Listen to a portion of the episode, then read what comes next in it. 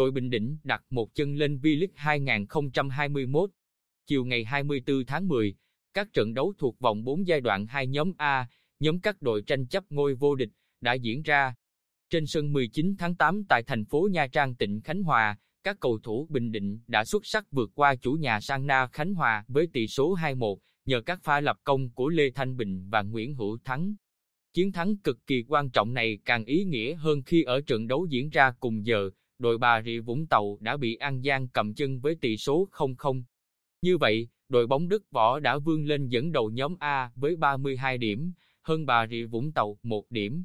Ở lượt trận cuối trên sân Quy Nhơn, đội bóng do huấn luyện viên Đức Thắng dẫn dắt chỉ cần giành 3 điểm trước phố Hiến là chính thức thăng hạng, không cần quan tâm đến kết quả của các trận đấu khác. Trong trường hợp hòa đội bóng của huấn luyện viên Hứa Hiền Vinh, đội Bình Định vẫn còn cơ hội vô địch nếu Bà Rịa Vũng Tàu không thắng sang Na Khánh Hòa.